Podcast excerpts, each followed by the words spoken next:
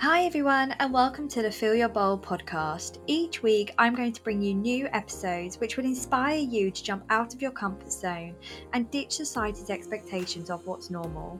This podcast is designed for anyone who wants to fill up their bowl in all areas of their life, whether that's physically, mentally, spiritually, or emotionally. If you're finally ready to jump on the self love train and opt out of what society expects of you, then you're in the right place. I want to bring you raw and honest conversations on mental health, relationships, navigating life in your 20s, healing your relationship with food, exercise, and your body, and lots more. Grab a coffee, turn the volume up, and let's get started with today's episode. Thank you for tuning in, and remember, what's the one thing you'll regret not doing when you're 80 years old? Now, Go do it.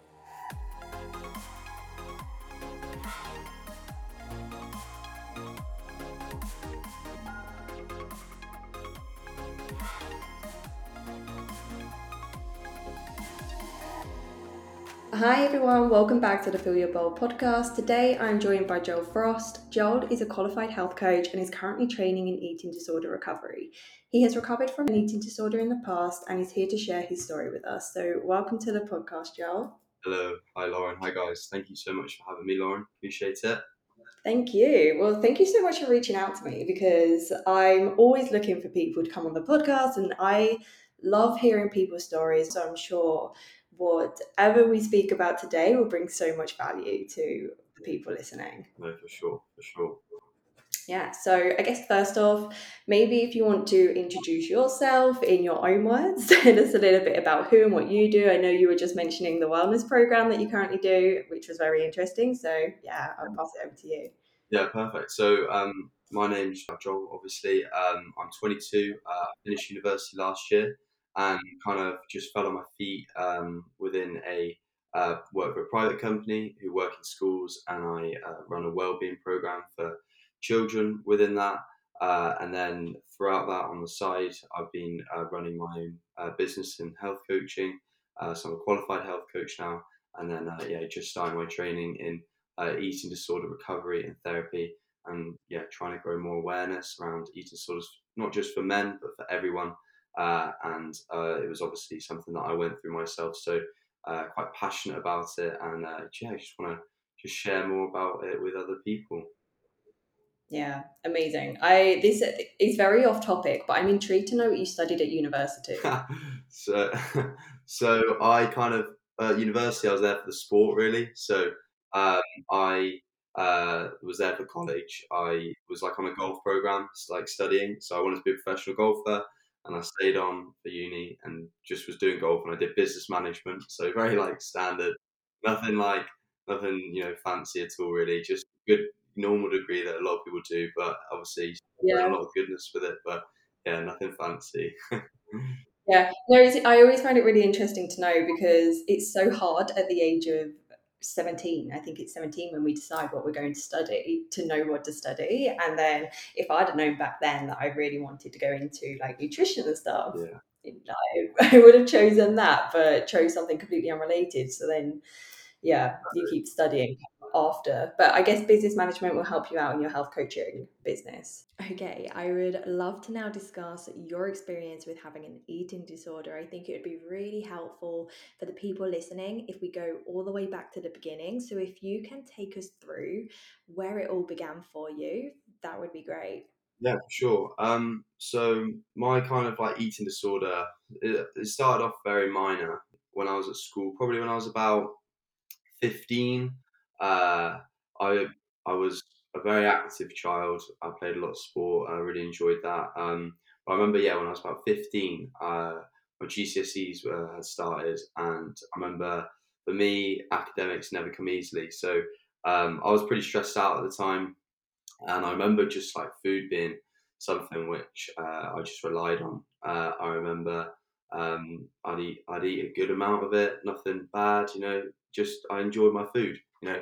Um, and then I remember I started to friends of mine just started making subtle jokes here and there, you know, this kind of standard like stereotypical um, jokes that someone makes, and I remember not really thinking about it too much at that time. It was uh, just something that you know, oh, it's a joke and all of this. And then, you know, finished my GCSEs and I went on to this new place. And I've been in, I've been at a public school, so it was quite like a sheltered, you know, environment. You know, pretty, you know, pretty friendly and stuff. And then I went on to college, um, where every day I was seeing someone who I didn't know, and I was never used to that. So I felt really insecure. I felt um, really like just didn't know kind of what who I was and you know where I was at with my weight. And I noticed that I'd put on a lot of weight um, through the summer after GCSE. So I thought, okay, I need to do something about this. So from that, it was kind of uh, I started exercising more, and it wasn't for the enjoyment really. It was just to, the pure focus of like burning calories, and that was it. Um, and that and that was really where it started. Really, when I think the, the change was when I went from, you know, secondary school to college, and just that feeling of feeling so insecure, and I was just like, this is terrifying. Mm. So it's it's actually insane, isn't it? How our friends and the words that they say and like the banter that happens and i think it happens maybe a lot with the guys than what it does with yeah. girl like you get that classic banter and then you you don't want to feel like you're shoving emotion and that it's maybe hurt you in a way when it actually has. And i i completely get it because i feel like back when i was at school i remember hearing it as well like the banter and like oh look how much so and so's eating or stuff like that. How were you dealing with those comments at the time when you were what type of comments were well actually no maybe maybe we shouldn't mention that it's quite triggering but how were you dealing with those comments? Um i think at the time it wasn't really uh, i wasn't i didn't really process them. I kind of they obviously hurt and they obviously it would always be a thing of you know oh is that is that maybe true? Or you know do they do i really look like this? Or you know and you know when you're at that age you're not really you don't really think about that. You know for me it was never a thing of like appearance really matters. You know you don't when you get older obviously you know all these stereotypes start coming in about the gym and you know all these different things. So it was never really a thing of like i looked a certain way. I just i just didn't like the comments really and it just made me feel yeah just the insecurity just not feeling secure in myself. And it wasn't really to until i had this change in environment where i looked back at these comments and i thought oh wow like these these people were right. I wasn't fat of course i wasn't you know i wasn't you know these things or what they were saying um, you know, I wasn't overweight. I wasn't, you know, any of this. But at the time, I really just clocked on to the what these people had said in the past, and because I was in this new environment, I really felt like I had to had to, you know, do something about it for sure. Yeah. So when you went to college, you mentioned that was when it all kind of began, and it started with exercise. How many days a week were you exercising? Well, at that time it wasn't really extreme. I remember um, I got like myself a gym membership, and uh, I would when I could I would go and I would sit on I would sit on a like a watt bike for like an hour, like pretty, and I'd just be like just like sweating it out. I remember like people would see me and at the gym or you, and they'd be like, "What have you been doing?" And I was like just sat on, just sat on a bike, you know, for ages, and they couldn't believe it. So um, I can't remember at that age really like it wasn't it wasn't the intensity um, of the of the exercise at that point. I think what started to creep in more so then was um, was my binging and um, this feeling of like I had to eat all the food that was there um, because I didn't like not seeing I didn't like not seeing an empty plate, so it had to be empty. So the food was there. So this started to creep in more so like obviously I was exercising, but this started to creep in. And when I would binge, I would end up and if I felt really rough after, I would usually end up purging, um, which was something that started, and it was always quite easy for me to do. It was never something that was difficult, so I would use this as a way of um, if I felt I'd eaten anything unhealthy, or uh, if I felt I had, you know, uh, eaten too much, it was just a scapegoat and something that, yeah, really started probably using it at that age as a really like okay, I have, I'm doing this to not like you know yeah. when you've eaten something, cancel it out. that makes sense. Mm. Were you? Did you have anyone to speak to at this time? Did you had you told anyone about what was going on? Um, well, I think like my mum always knew. My mum, my mum was always like kind of quite on it. Um, and you know, I would flush the toilet, but it would still like there would still be you know um, signs that I had been I had purged. Um, so my mum would always ask me, and she's like, "You all right? You feeling ill?" And I was like, "Yeah, no, no, no, I'm not. You know, I don't know what that is. You know, classic." But I, she always knew something was going on. Um, and then it wasn't until um, I started like gaining more friend, friendships at college. Uh, one of my closest mates, um, where I was at college, Hartpury, you could stay there. So I would usually stay in my mate's room quite a lot because I was golfing and I had to be there early. So I was I was there a lot, and obviously when you're with someone uh, for a few hours a day, they're not going to probably see these parts of you. But when you're with when you're staying in your friend's room, they're going to see it. So my sometimes I would just forget to flush the toilet or whatever when I purged, and my friend would see it and he would ask me, and he's like, "What's going on?" And I was really, I would always be super embarrassed about it because mm. uh, I was like, I knew what I was doing was wrong mm. and it was not right, but and I could sort of, and I, this was my first friend that kind of opened up and I said, oh, you know, I do get a bit nervous around like eating unhealthy foods. Um, you know, I, I do get worried about, you know, potentially putting on weight or feeling overweight. And that was the first person um, I'd ever really told about it. And still my he's still my closest friend. And uh, to have that was always lovely. But yeah, that was kind of the first sign of mm. someone noticing really. Yeah. Yeah. Well, it's kind of like a weight off your chest, isn't it? When you have at least that, that just that one person that you can tell, like, this is what's going on. Um, was diet culture ever a thing for you? Did you ever get influenced by because you just mentioned with the you get, got nervous around unhealthy foods? Where did that yeah. come from? Well, so my family's kind of my family's always been a very healthy family. So like my girlfriend today will come around and she'll be like, your family's weird. Like we could have a bar of chocolate like sat in the fridge for I'm talking like three, four weeks, and it just would only get like a square at a time would be gone. That would not happen in my family. Everyone hides their chocolate because it's like who's it? Yeah, like my sister's like really into her gym, you know, really performance based. My mum, my mum's very like health yoga. Um, but my mum, my mum had my mum had an eating disorder when she was younger. I'm sure she'd be fine me sharing this. Uh, and my dad has always been, you know, sensible around his food. He's not got an issue, but he's always been sensible. And he'd always say, like, I remember on holiday, he'd always go, "Ah, oh, I'm not going to eat lunch here. I'm going to have a small lunch because I had a big, big breakfast. Mm-hmm. We got a big dinner." He sounds aware. Maybe he's aware of. Yeah, exactly. His body and his needs, maybe. So from a very young age, I started to pick up these trends, and I thought, I didn't know why he was doing it, you know, when I was 14, 15, maybe 13. But then as I got to like 16, 17, I was like, ah, he's, he's like, you know, doing that for a reason. So I kind of started to skip breakfast without really like thinking about it. This was in college as well.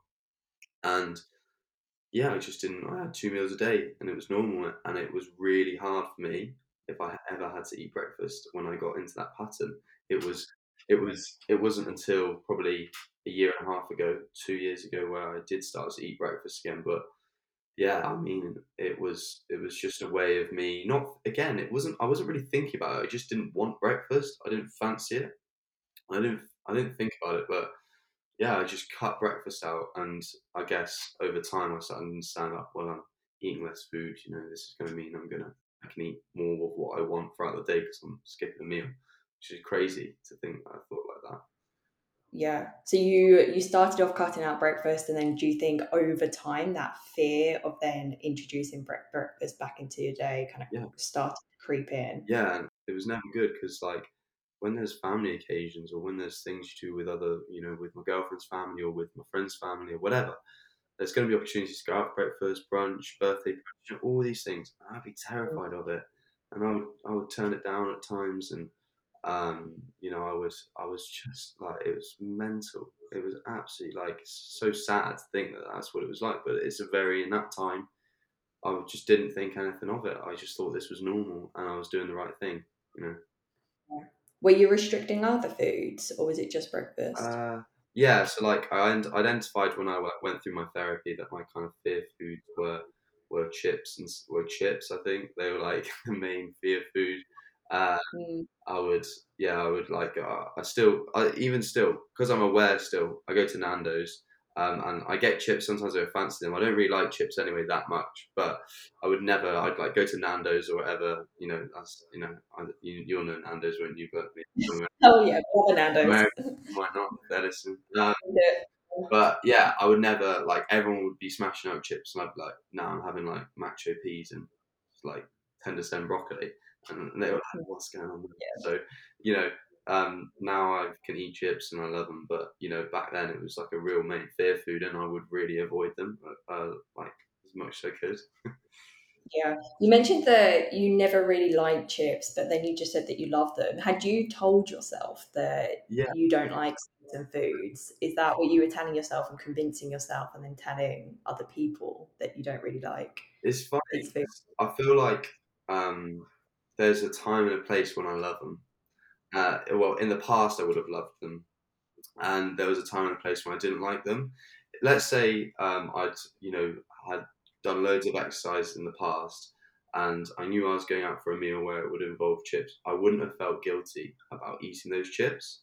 Um, I'd ne- and I, I would have felt like I'd enjoy it, but it was never a thing of like I'd always, you know, if I had to pick a food, it would be chips. Like I've never, you know, been like, oh, I really, really like chips. It was just a thing of like, if I've uh, if I feel like I've earned it, I can enjoy them. It was really, and I think I did hold myself back and um, really just not just not want it if I hadn't felt like I'd earned it. Mm-hmm. Yes, I think what you just said there, you have to feel like you've earned it. So how are you earning the right to eat those chips? Was it through exercise? Yeah. Um, so when I when COVID came, um, this is like really when my eating disorder picked up. So through college, it was always um, steady. There was little things, but it was never it was never major. So COVID came, and you were like in England, we were told you're allowed 45 minutes a day uh, to exercise, and that's it, or to go outside. So I was like, my goodness. And at this point, you know, there were things going on, and I thought, 45 minutes a day, I've got to make the most of every single minute here. So I would run every day for more than 45 minutes. Obviously, no one's like sat there watching you during lockdown. Um, but I would run every day um, and I would have two meals and I would always, you know, I, I would always run, you know, and I never felt that I couldn't have a rest day because I was just cooped up inside and I felt that it had to be. So like running was the main starter where this exercise started to control me and I never at that point I never really enjoyed running. I just ran to just earn my dinner and my lunch, which is yeah, um, you know, looking back it's you know mental and really sad. But um, I would just run for miles and every day I, I barely had a rest day, and that was my main control factor of saying I could I can eat this food in the, in the lunch or for dinner. Why did you feel that need to have to run every single day? What was it that was driving you to have to run? If I if I didn't exercise, firstly I would feel pretty groggy, but I didn't know at that point that there was other ways that you could feel good about yourself. So I thought that I would uh, my energy would feel really low, but also I'd be putting on weight and you know uh, getting in this way that I I I put on you know yeah put on this weight. So that was that was the main thing. It was never really anything else. It was just that I didn't exercise. I'm gonna get gonna become overweight. You know. Yeah. Yeah.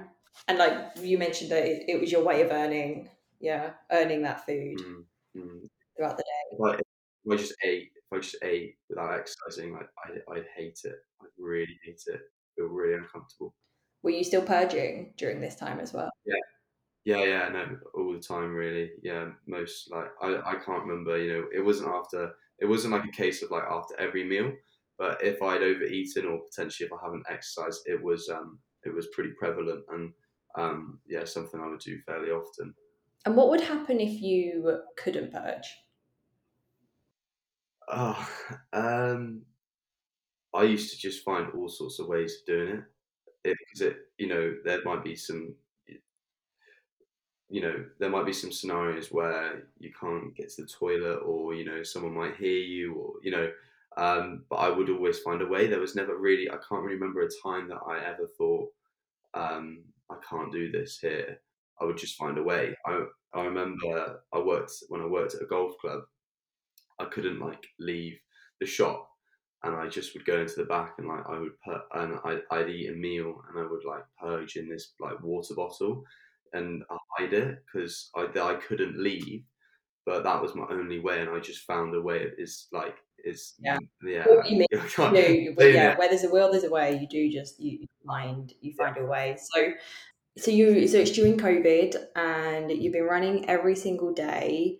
At what point does it just get all too much, and you you're like, I I need to recover. Like I need to do something about this. Was it you that made that decision? Was it someone else that made that decision for you? Yeah, no. So um, at the end of co, well, at the end of first lockdown, I went back to university for my final year, and uh, uh, I was still running and you know cracking on with it, and nothing was really getting done.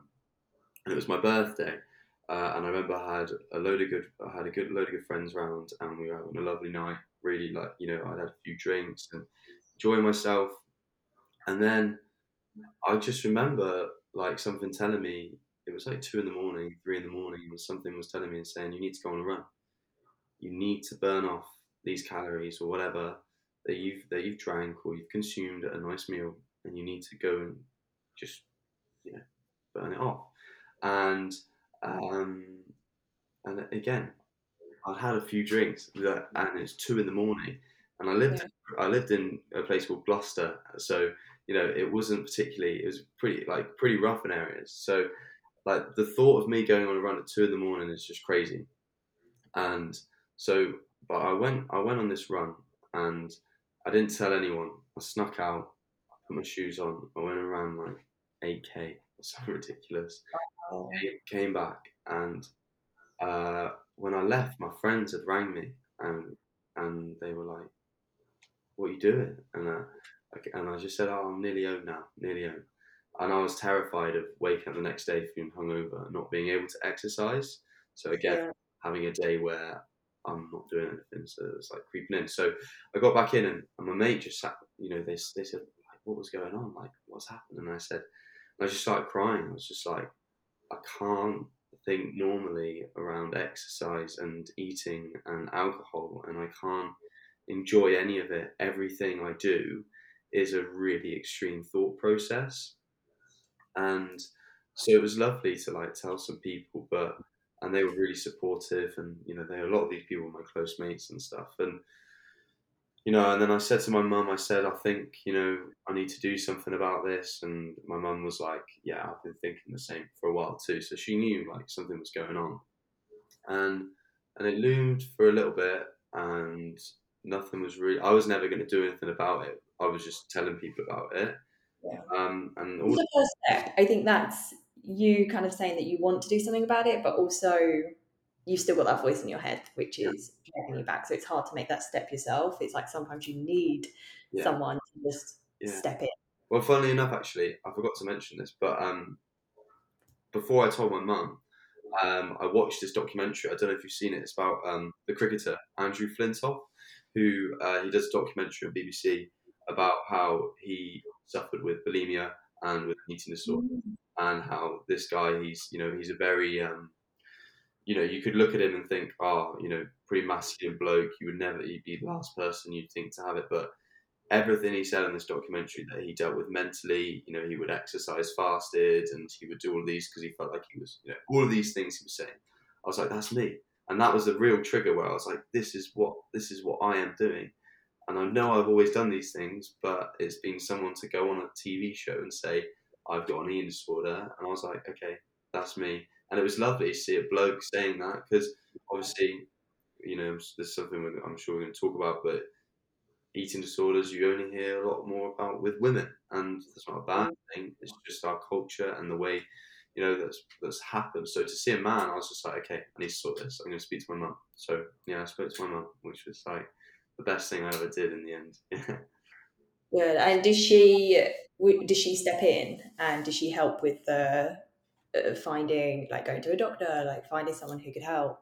yeah. So um, my mum was working from home at that time, and uh, she ended up going on on. Um, uh, there's like the National Centre for Eating Disorders. They did a free course, and uh, my mum went on that just to find out more about it because she wanted to understand kind of what I was going through, which was really sweet.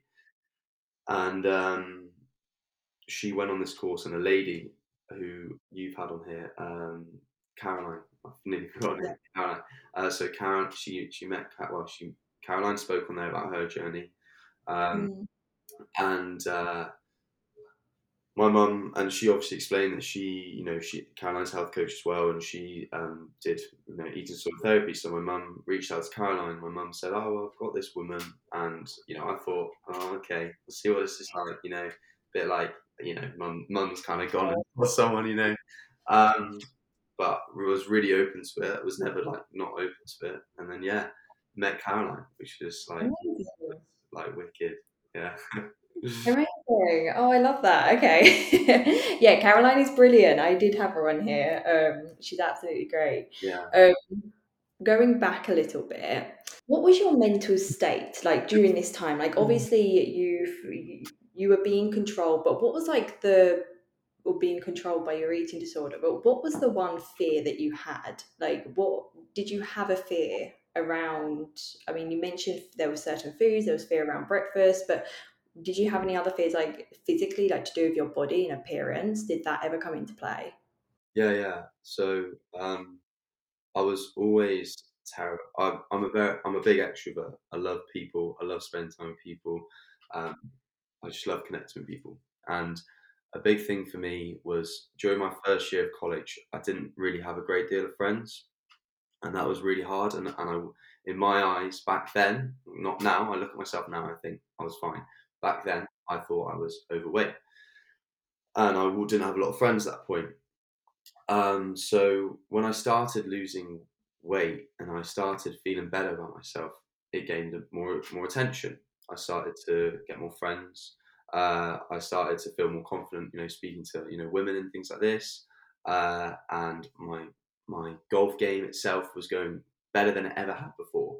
So all of these things that in my life, from losing weight and having this negative mental aspect on my life, seemed to boost everything else up. Everything else was better. You know, I felt I felt more confident. I felt more popular. All of these things. My golf was better, and I was like, okay, what's wrong with this? You know, there can be nothing wrong with this if all of these great things are happening. So I was always terrified of people not accepting me for being overweight. I mm-hmm. thought people wouldn't like me because I was overweight. And because this thing happened where I lost weight and I grew in confidence and I became my normal self with people, I was like, okay, if I ever put weight on again, I'm going to lose all of this. That was a big thing. You know, that was, that was like, and that is why my main sole focus, like we spoke about earlier, was I cannot put on weight because I have this beautiful girlfriend now that back then when I was 16, I never would have been able to have because I, I, in my eyes, back then I was disgusting, you know, and that is not the truth from me looking at it now. But back then I was just like, oh, can't be that, cannot eat. So I stayed like this. So I could hold on to these beautiful friends, this beautiful girlfriend, you know, all of these things. Yeah, that was my main thing. And how did you overcome that fear? a lot of work. yeah. um, it. So Caroline was the person who I met, um, and uh, I met her for 12, 12 sessions I had with her, uh, and it was really. I was open to that. I was open to learn. I think that was the biggest thing. Yeah. Hardest part about uh, anything if you want to learn i believe is if you're not open to it uh, but i was i always i knew i always wanted to let go of it and um yeah for like eight eight weeks you know i well from the first session i had you know caroline said don't don't if you're gonna you know if you're gonna purge, you know, here's some tools. And I didn't purge. I haven't purged since I first met her. It's just crazy. Like it's lovely. Like that, that's happened so quickly. Obviously, it's not as easy for some people, you know. So so I was very lucky in that sense. But you know, it was just working with Caroline. It was listening um, and really trying. And I've always, you know, everything I do, eh, whether it's sport, work, you know, friendships, you know, I always give my all. And I felt like obviously it's not as easy for people, but I was just fully invested in it. And I listened, and Caroline was just amazing. I think if I'd met someone else, it might be a different story. But because I had such good connection with Caroline, I think that's such a key thing when you meet someone because yeah. it's such an in-depth and personal thing. You have to have that connection. And me and Caroline, really, like, I saw her two weeks ago, and you know we have such a close connection, and you know text regularly. So there's a number of different things to you know how it happened. It, it, was just you know I was very lucky that it was so so quick, but yeah. you know it was um it was still a lot of hard work within it. That's for sure. Yeah definitely it's always going to be hard work. Like when you've lived with something for so long you've lived with a certain mindset to then break free from that mindset it's so so hard. So i'm so glad that you met with caroline and she was able to help kind of work through those thoughts for you. Do you ever remember there being like a switch in your mind? Because you mentioned that you haven't um, purged since you've met her. Was there something she said something that just kind of switched and you was like nope can't do this because i think a lot of people might work with someone but then they come away from that session and those thoughts they are still there because they don't go instantly they do they, they do still circulate yeah. Um, in people's minds do you ever remember there just being a switch where you're like i can't do this yeah no i i i never just because i stopped purging didn't mean that i had all these that I lost all of these thoughts. I still had plenty of negative thoughts, and I still um, probably skip breakfast, you know, sometimes, or skip a meal, or not eat that because because of this. And um, you know, uh, there was there was still plenty of that going on. Um, why it, you? Sorry. Right, why do you think you were strong enough not to purge, even while all these thoughts why? were happening? Um, I I don't know. I think I think when I'm told to when it's it's really hard because I feel like when I've when I've been told to do something in sport or in my life, and someone says do this, stick to this, stick to you know get this run done or get this workout done, or you know you have to try and get in this position in your golf swing. I will do my very very best to get to it, and I, and because I'd only suffered with this eating disorder for four years, probably at that point, you know, it wasn't as ingrained and, and I was able to just say, okay, I can stop this. Okay. And that's why I said earlier, not everything else went, but there, there was some yeah. reason, the purging, I was able to say, this can go now. This can, I can stop this. And it's going to be hard. And there were times, and there's still times today yeah. when I, I want to purge. You know, last night I went out for a big meal and old me was saying, wouldn't it be nice to just let this all, you know, you know, and I was like, but in my head, I was just like, don't do it. You know, it's not going to make you feel any better. You're going to regret it. Yeah. And your relationship with food is going to go downhill. Yeah, yeah. I think it sounds to me like you're you are a very strong person, and once you've decided you're going to do something, that's you're, you're working towards that, and that's a very good trait to have. And I think many people who do go through eating disorders do have that perfectionist trait. So once they've decided on something, they do want to excel at it and they have that kind of type A personality. I know I can definitely like relate to that. Like once you've you've decided on something, you're very headstrong about it and will do whatever it takes to kind of get there. What about adding breakfast into your day? How did you find that when you I'm sure Caroline kind of helped you help work you through that and help get you to a place where you're comfortable eating breakfast. Uh, can you talk me through that? How you decided, okay, I'm going to start eating breakfast now, how it went for you the very first time, what thought processes you were having?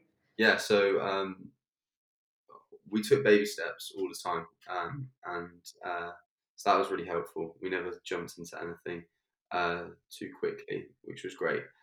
Uh, and at that time, I was I was really I was super competitive into my running. I was really just started getting into it. So um, I had a when I was struggling with with my eating disorder and not eating breakfast, I would see how I would run and I would see how that would affect my body, I wouldn't. My performance would be like that. Some days would be sky high. Some days would be terrible. And I would think, why? Why is this? You know, why? Why? Why am I like this? And obviously, over time, I realised it's because I wasn't feeding myself properly. So um, when we started to bring in breakfast, at first it was a really scary idea, but Caroline kept saying to me, she said, "Your body just needs this food to survive, let alone."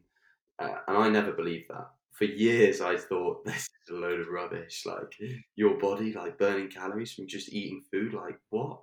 Like, do you know what I mean? Like, oh, when you're shivering, you're burning calories. I was like, nah. Like all of this, I was terrible. And I and I just thought the only way I can, you know, lose weight or burn calories was go running. So I realized that it was a thing of I had to eat food to be the best person for me because if I didn't eat this food, I couldn't I couldn't give everything to me. Firstly, I couldn't uh, couldn't run properly. I couldn't be my best person with my family.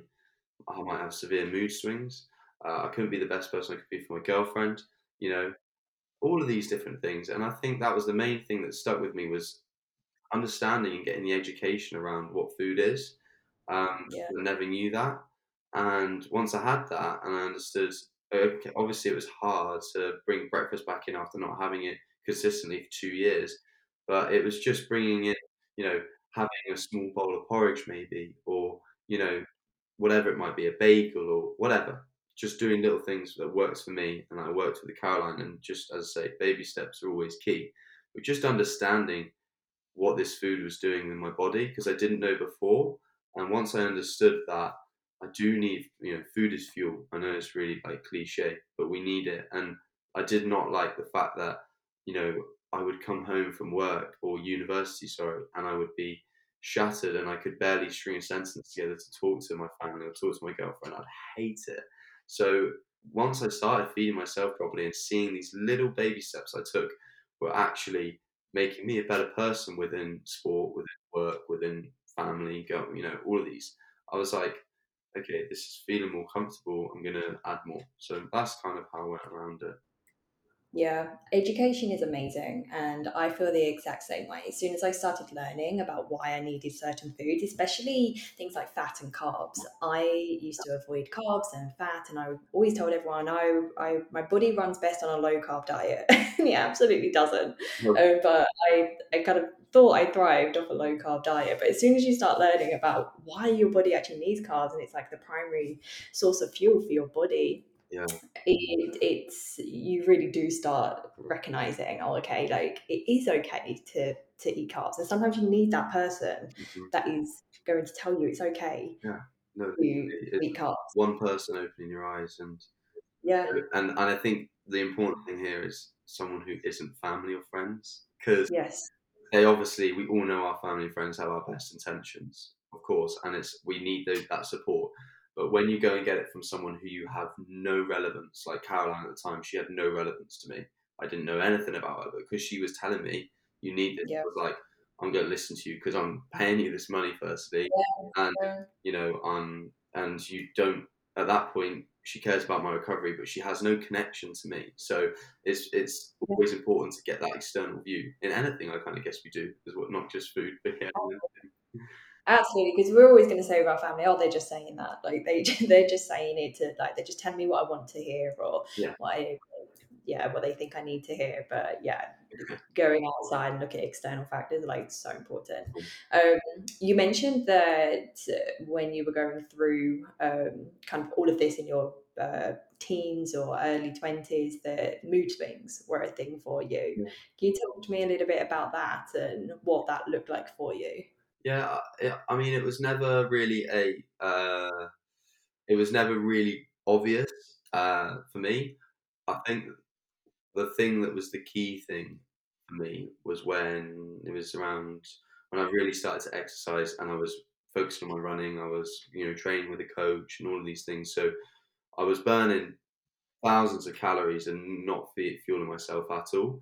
I would, I would just come back and I wouldn't be able to give anything to, especially my girlfriend. I remember I wouldn't be able to give her like my attention or uh, my care, my love, you know, all these things, and I would be so tired and.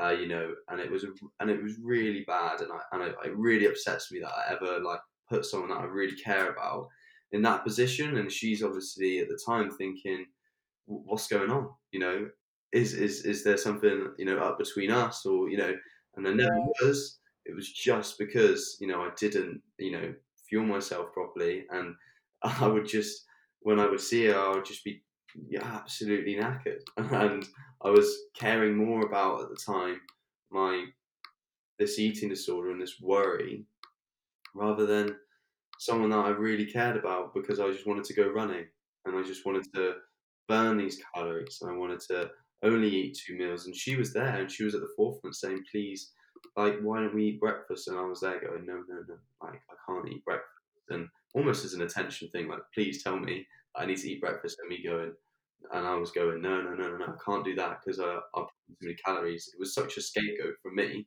but yeah I know I tried to use that but yeah, it was just it was just the sleepiness. I was just tired all the time, and it was horrible.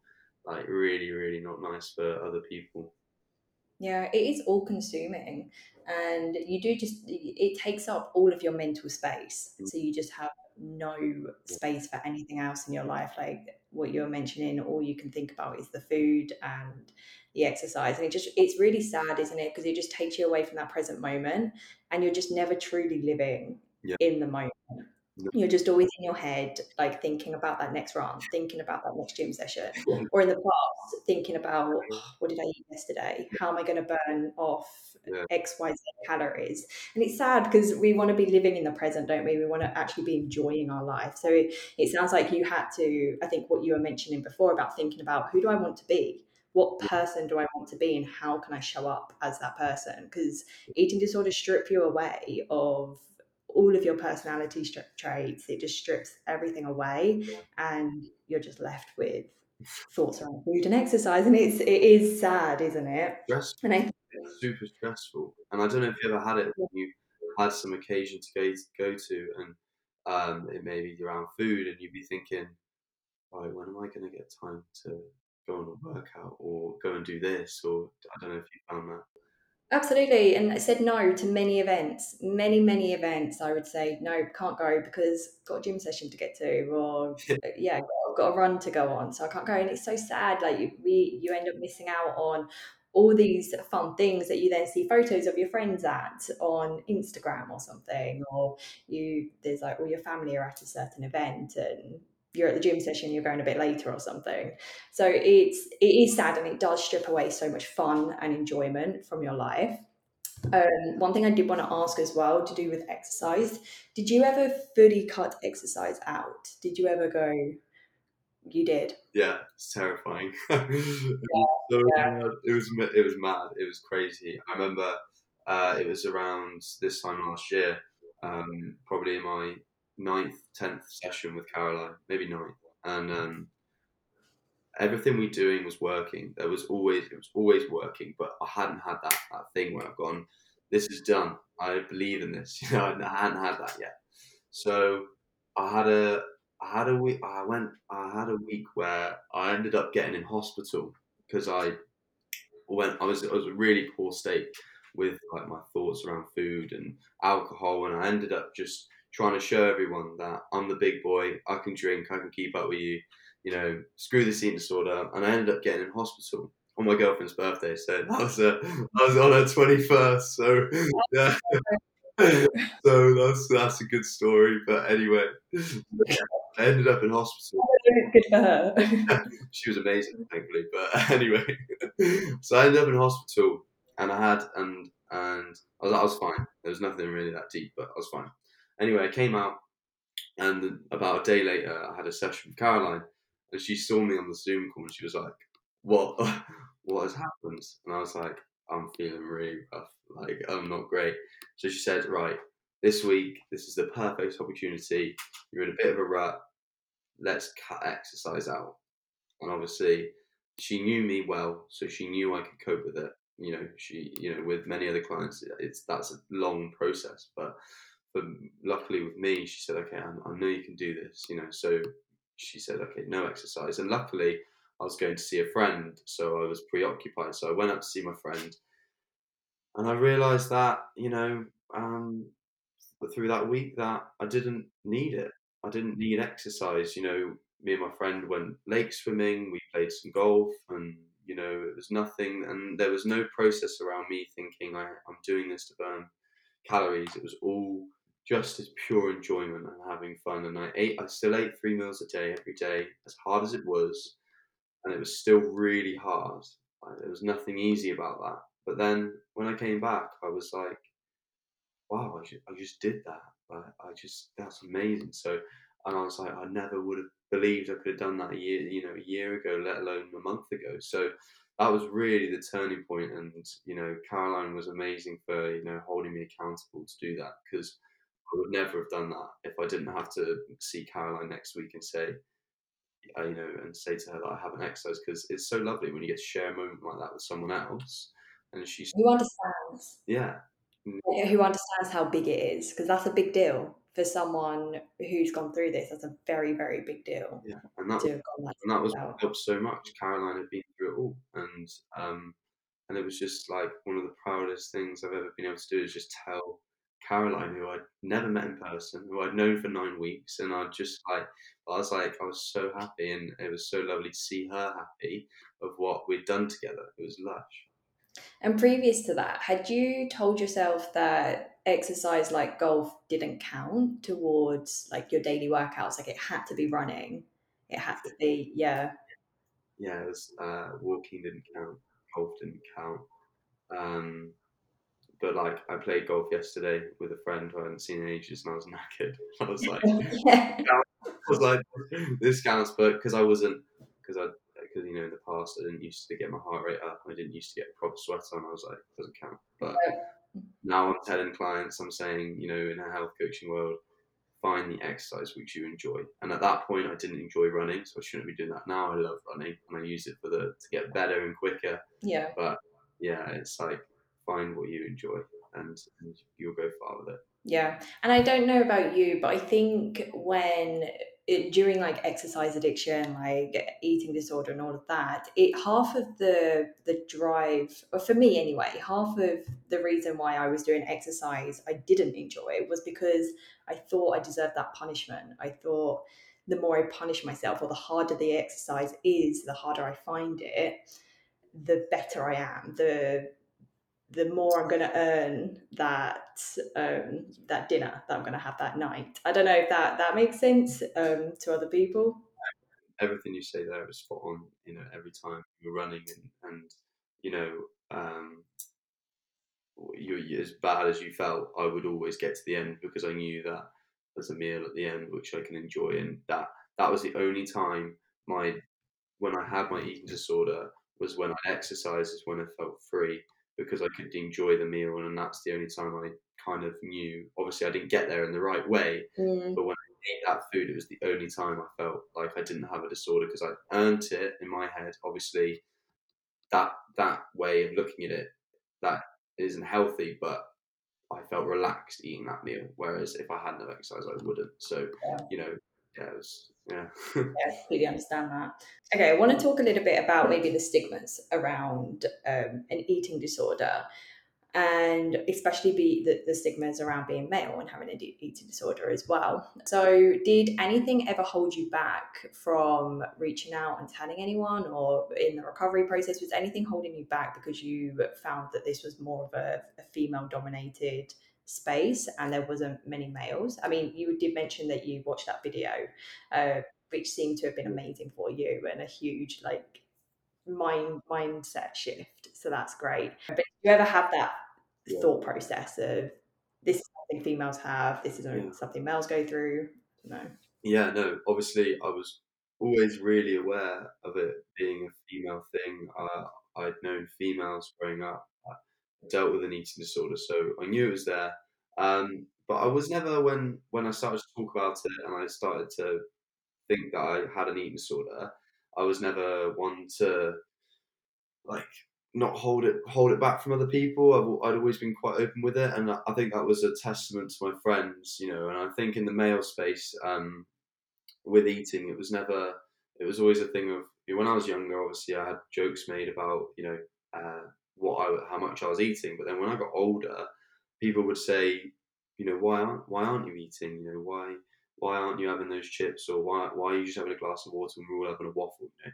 So and it and it and it took you know a while, but my friends started to see that this was something, and they, and in the end they asked you know if I was okay. So I was always really lucky, and I think it just depends on kind of the friendship group you're around and how they are. Um, but I never felt I was I was like you know just hung up on the washing line to dry. You know, I always felt that my friends were there, and um, I was really lucky in that sense. And obviously, this documentary that I watched was also a great opener. So I kind of decided this is normal. This is what men can deal with. Did your friends understand when you told them? Yes. Uh, I think they did. I think some of them did. Maybe some of them didn't. You know, they wouldn't talk to me like that. Um, my girlfriend Claire, you know, she didn't understand at the start. She was like, I can't understand thinking about, and she was always amazing. She was always like really lovely about and really supportive. But she, we'd have honest chats about it, and she would say, I don't understand how you can think about this food, you know. Um, and you know, a lot of people have said that to me in a really positive, not in a negative way, just understanding that it is, you know, it's different. Yeah. Well, I think it is very, very difficult for people who have never been through this to actually understand the thought processes that you are having. Because I, I always think about my sister, who is an extremely intuitive eater and always has been. And she's very, very in tune with her body. And if I ever tried to explain to her what Yeah. was going through my head when I was deciding on a meal, she would think it's she would she just wouldn't understand. She would just say, I don't yeah, I don't know why you're thinking like that. She just really couldn't grasp like why you think like that. So yeah, it's good to have people around you. I think what you mentioned with your mum going and doing her own mini online uh, course to learn more about it, I think that's absolutely great. And it's so important to have those people around you who are supportive and are going to kind of go out their way to try and help understand it to help you. Yeah, no, it, it is super important, and um, it's something that's obviously more prevalent these days, which is awesome. I'm so pleased that it's something more people are talk, talking about and being more creative about. Obviously, with social media and you know, like yourself, it's lovely to see how open you are about it, and that's only going to enable more people to understand what's going on in people's minds when they see someone doing these things that you may have spoken about that you did when you were younger or when you dealt with it. Sorry, they can ask their friends are you okay? Do you need help? You know, and I think I think social media we often talk about the negatives. A lot of people talk about the negatives, and obviously there are always negatives to things, but it's also really positive. You know, we can talk about this thing that's so for some people it's they can't even imagine it and they find it so baffling. But for us, it's the bane of our lives, and it holds us like it's got us like trapped. But all it takes is that one person to ask, like you know, like my mum did or like my friend did and, and, it, and it can change your life, it really can. And I think there is this huge stigma as well around eating disorders and needing to be underweight and looking like that. I don't know, you see photos all the time of the classic kind of anorexic look Yeah. of someone being really underweight. So, did you ever have the thought process that I don't know if you were you underweight for no, So um, you're never yeah, overweight. So yeah, and I wasn't either. I, never like yeah, never extreme or anything like that. mm. So it just goes to show that you can have an eating disorder at any size. Because I think there's this stigma around eating disorders that you have to be really Yeah. underweight to to have one, and it's just not true. And you can experience this at any size.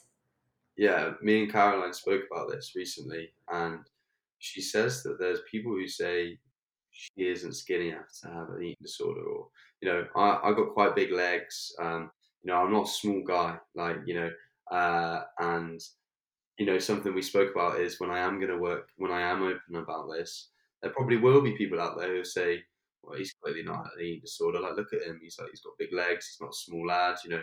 Um, but it's not necessarily how you look. It's the mental, Yeah. the mental way you think. That's the biggest part, I would say. I don't know about you, but the men once you get rid of that mental state, that mental block, then it's fine. You can you can eat and you know you you you can do those things. But if you have that mental barricade, then that's the real disorder, in my opinion. Oh, Yeah, so- absolutely. Well, I yeah, an eating disorder is, is not a physical illness. It's definitely it's mental illness.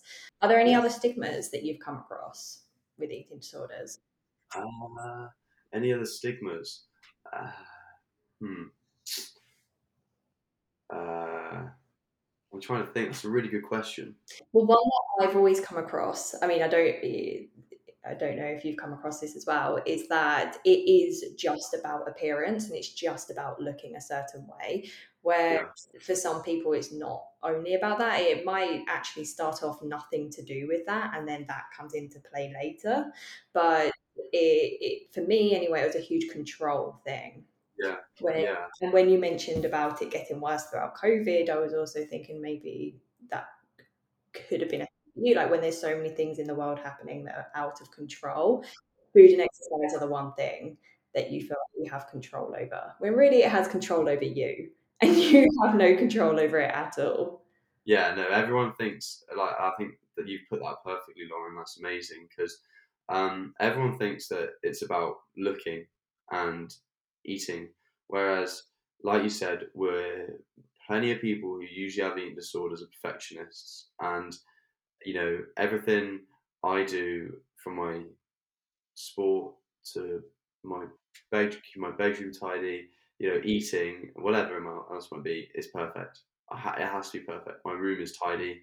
My hangers go a certain way. They're in color order. You know, uh, it's like you know, um, I have to. I have to get when I was, you know, when I was really uh, suffering with it. I would have to do 15 kilometers each day. Otherwise, no, can't eat. You know, massive control, massive perfectionist. You know, that was all it was about. It was never for me. It, it was I hate feeling out of control, and if I couldn't control these certain things, then my life was a mess. Obviously, Yeah. but that's Yeah. how I feel about it. Yeah. What have you learned about that in terms of the control aspect? What have you learned about like because we feel like when we go when we're eating foods that we've avoided because we consider them bad that that's us losing control. I think that it's very common for people to think well if i eat breakfast after i've um, not eaten it for two years i'm losing control. I've lost all willpower.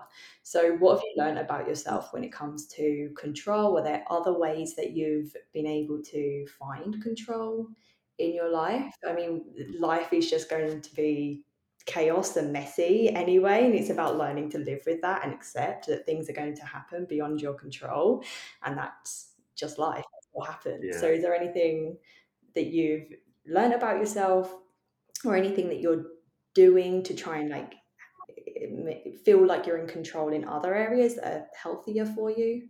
Yeah, I think uh, I will always, I will always have, you know, just because you lose an eating disorder doesn't mean you lose your awareness, right? Of food. You're always, you're always aware. You think about what you eat, okay? I think about what's best for me. I think about how is this going to make me feel to be my best version of myself. Okay, that is an area that I feel is a healthy control, and it's just about monitoring your controls and seeing is this best for me? How does this impact other people? Right?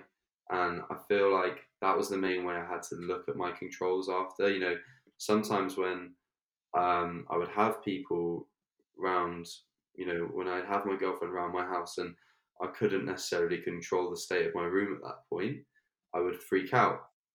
Is that the best for me? No, not really, because I know that I'm probably not being the nicest person I can be, who I like to be.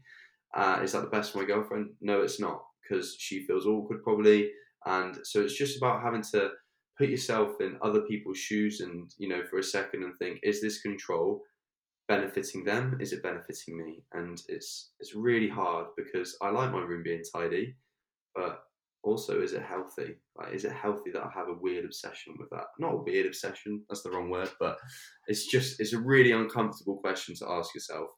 And it's yeah. it's you have but if you're going to improve it has to be uncomfortable before you know you, you you improve i think yeah I think that's very, very important. Like you have to get uncom- uncomfortable in order to grow, and challenging this disorder is extremely uncomfortable.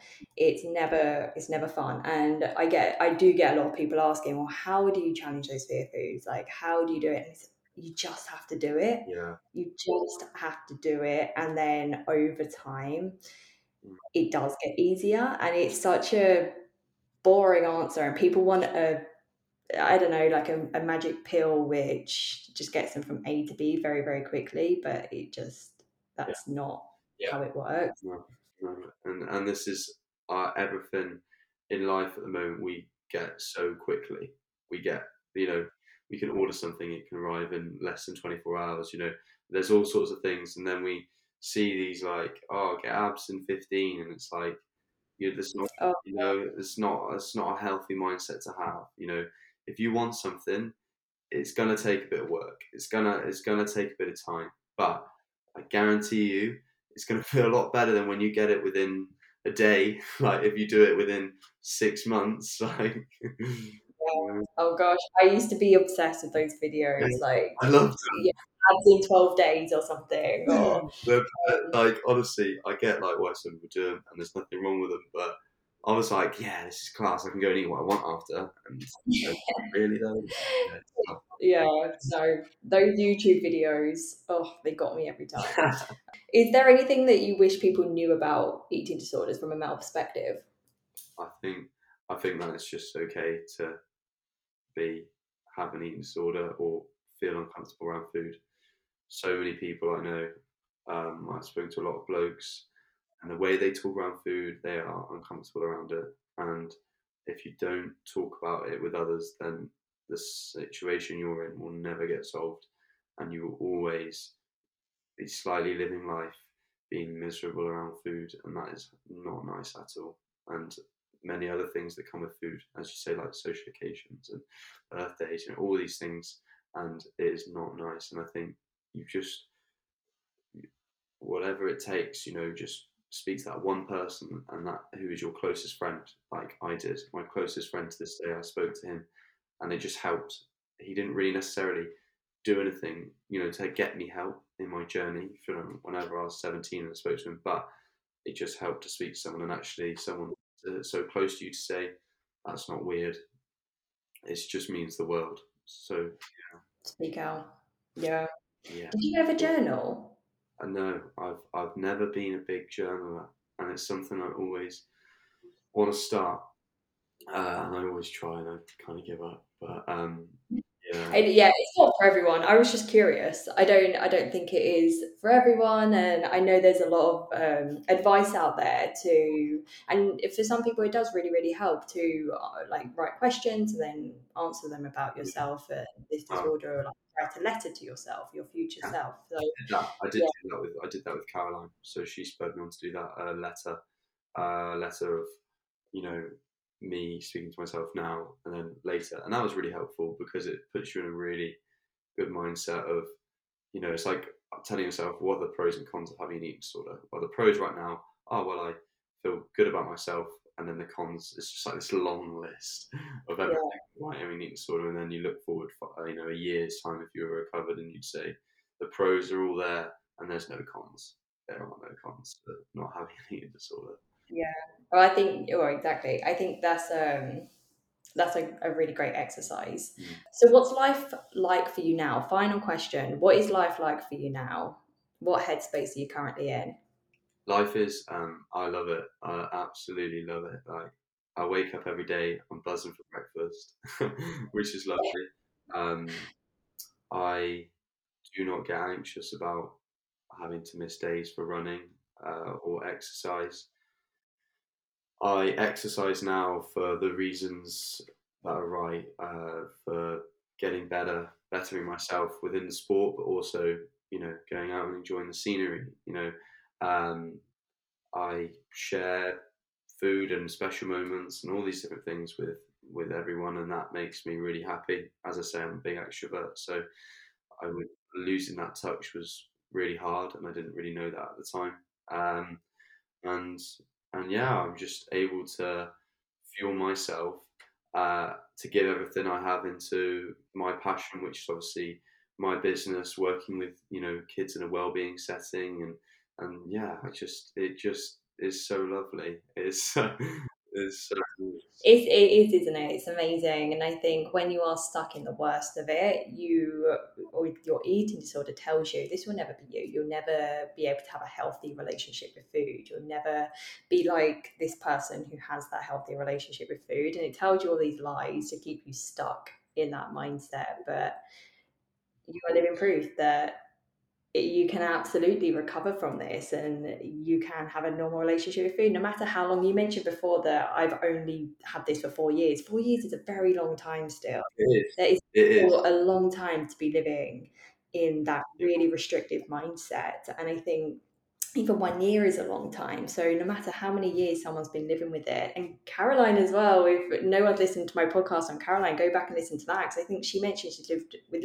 lived with it for like Mm. 30, 30 odd years. Yeah. And and I think that's a, something you know, uh, you know, when you I said that because I I'm insecure because other people have had it for way longer, and you only and you see a lot of the people that have it for way longer, and that's another thing that you think someone's going to come at you for. Oh well, you've only had it for four or five years, like it's not that hard.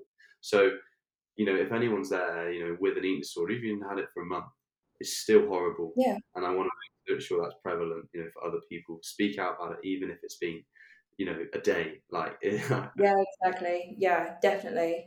Well thank you so much. I mean i i don't know if you have any last lasting thoughts anything for someone who is maybe in your position right now and they haven't told anyone they're feeling really really stuck and they don't know where to go from here but they they know they need help what would be your one piece of advice for them uh, just speak to the speak to the people you trust and uh, and really and and and find why you want to stop. Work out why you want to stop having an eating disorder. Because if you go and get help and you're not fully invested in it, then you won't change. Whereas if you do go and get that help and you trust the process and you trust the journey, then you will change and you will um, you know recover from it. Like I said, it took me nine weeks before that that you know that switch you know flicked for me and it changed my life. So just trust it and just yeah, those people close to you, they will help you and they will find a way. Hundred percent. Yeah. Trusting the process is hard. it is very, very hard. But I think one like you said, like there'll come a time where like something just switches and you're like, okay, this works. This yeah. like this life is better. This life is something worth living for. Thank you. Amazing. And where can people find you if they want to connect with you, say hi, or maybe even work with you? Are you taking on clients at the minute?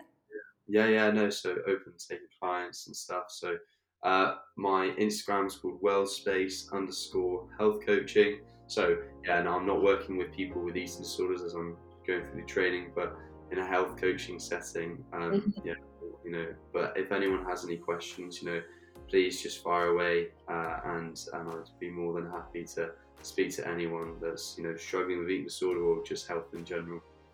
Amazing. I will also link your Instagram in the show notes so people can find it there. But thank you so much for your time and sharing your experience. I know it's a really personal thing to share. So thank you so much. I really appreciate that. And I just hope someone listening um, can resonate with it and it helps them maybe take that step forward to their recovery journey.